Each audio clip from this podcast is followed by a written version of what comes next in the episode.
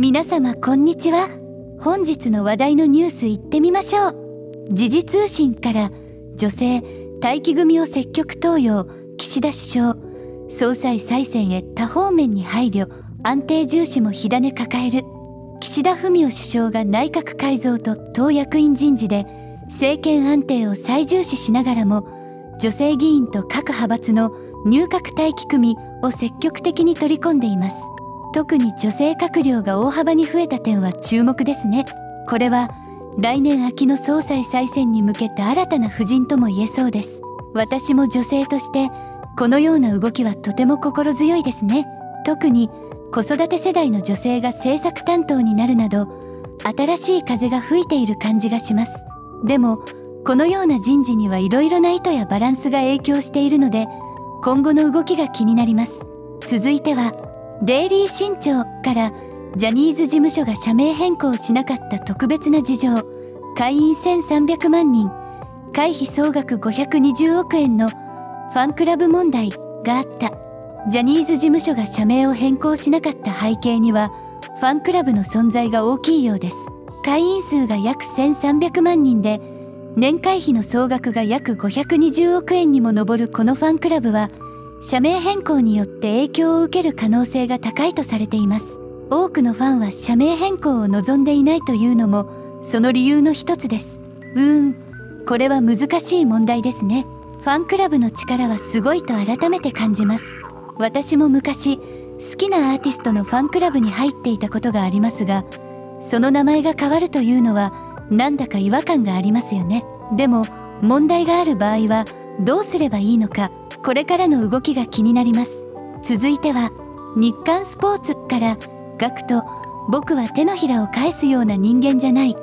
ジャニーズ所属タレントを応援してるミュージシャンのガクトさんがジャニーズ事務所に関する問題について自身の SNS で反論しています。ガクトさんは過去に何があったとしてもジャニーズにいる彼らが好きで才能にあふれているとコメント。またジャニーズ所属タレントが矢面に立たされている状況に対しても彼らを応援する姿勢を示しました。この話題なかなかデリケートですよね。私も音楽が好きで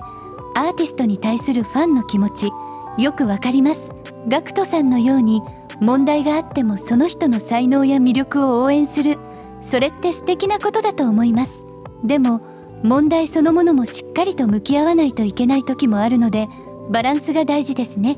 続いてはスポニチアネックスから事務所入り口展示のジャニー氏肖像画撤去大野聡が描いた作品関係者ジャニーさんたちの現れジャニーズ事務所が故ジャニー喜多川元社長による性加害問題を受け本社の入り口に展示していたジャニー氏の肖像画を撤去しました。この肖像画は嵐の大野聡さんが制作したもので事務所の顔として飾られていました。関係者によればこの撤去はジャニーさんたちの一環とされています。うーんこれは本当に難しい問題ですね。アートとしての価値とそれが象徴するものとの間でどうバランスをとるか。作品がこんな形で撤去されるのはちょっと寂しい気もします。でも社会的な問題に対する配慮も必要ですよね。続いては日刊現代デジタルから茂木健一郎氏ジャニーズに騙されないでにファンからバリ増減炎上覚悟で発したメッセージ。茂木健一郎氏がジャニーズ事務所に対する批評的な投稿で炎上しています。茂木氏はジャニーズの人気が本当の芸術性とは無関係であると指摘しジャニーズファンが批評性に欠けていると言いました。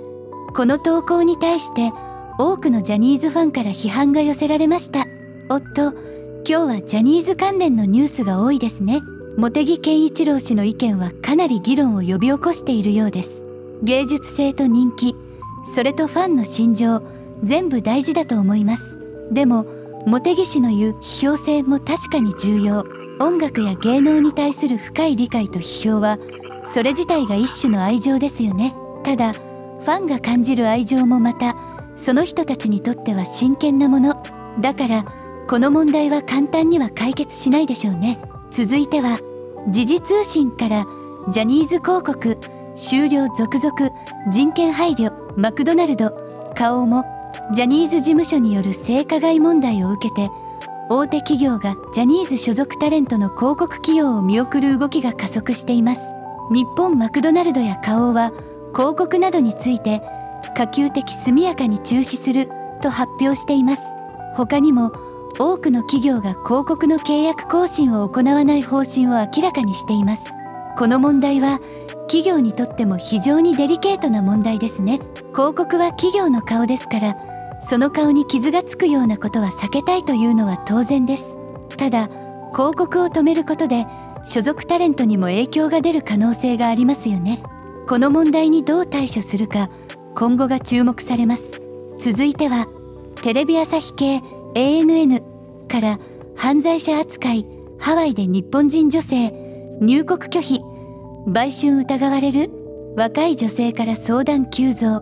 ハワイを観光目的で訪れた若い日本人女性が入国を拒否されるケースが急増しています。特に一人でハワイに訪れた女性が審査官から厳しく取り調べられ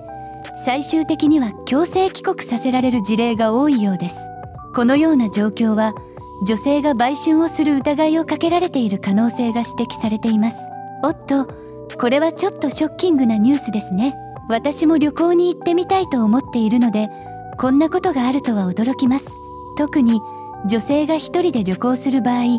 こんなリスクがあるとは思いませんでした。旅行先で楽しい時間を過ごすためには事前にしっかりと情報を集めることが大切ですね。これからはどの国に行くにもその国の法律や習慣についてもしっかりと調べたいと思います。続いては読売新聞オンラインからタイガース明日にも優勝。雑踏事故や祝賀ダイブ警戒。大阪府警はハロウィーン6.5倍の1300人動員。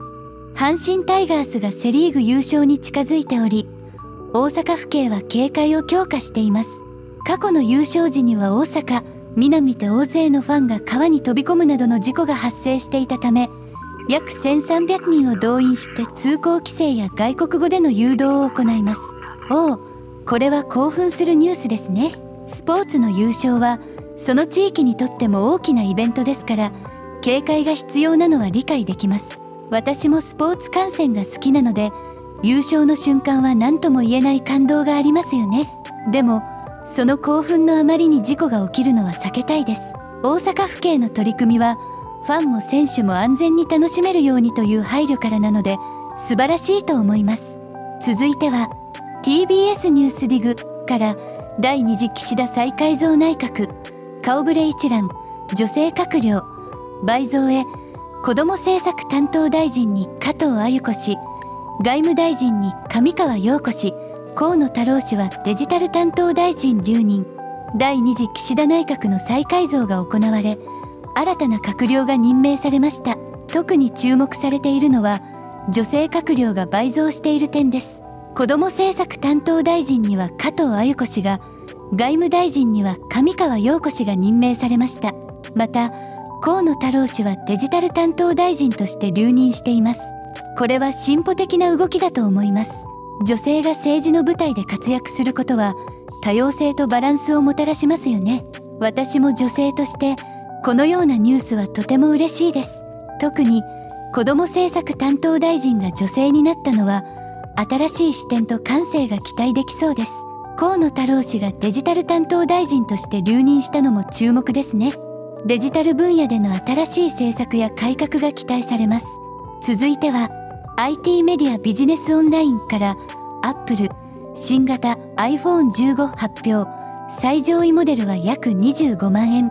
アップルが新型 iPhone15 を発表しました。最上位モデル iPhone15 Pro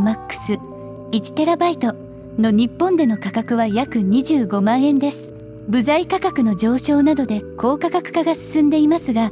事前の噂の30万円超えとはならなかったようです。また新型は USB-C 端子を採用し画面上部のノッチもなくなりました。新しい iPhone が発表されたんですね。私もスマホをよく使うので新機能やデザインにはいつも興味津々です。特に USB-C 端子の採用と画面上部のノッチがなくなったのはデザイン的にも使い勝手が良くなりそうですね。価格は高いですがそれだけの価値があるのかもしれません。新しいテクノロジーって本当にワクワクしますよね。続いては日本経済新聞から岸田文雄首相内閣改造党役員人事で政権安定と女性議員登用を重視。岸田文雄首相が言った内閣改造と党役員人事では政権の安定を最重視しながらも女性議員と各派閥の入閣待機組を積極的に取り込んでいます。特に女性閣僚が大幅に増え外交の継続性や党内のバランスも考慮されています。また選挙実務を担当する選対委員長には茂木派の小渕優子氏が起用されました。このニュースは日本の政治において女性がどれだけ影響力を持つかまたどのように政権が安定していくのかについて非常に興味深いポイントが多いですね。女性が多く閣僚に選ばれたことは多様性という点でとてもポジティブです。それでは今日のニュースのまとめです。今日もジャニーズ事務所に関する問題が多く取り上げられていましたね。業界内外からの意見が分かれているようですが問題がある場合はそれをしっかりと認め対処することが大切です。また政治の世界でも女性の活躍が目立ってきておりこれからの動きが楽しみです。新しい iPhone の発表もありテクノロジーの進化にも期待が高まります。今日も多くの話題を共有できて嬉しいです。次回もお楽しみに。チャンネル登録と高評価よろしくお願いします。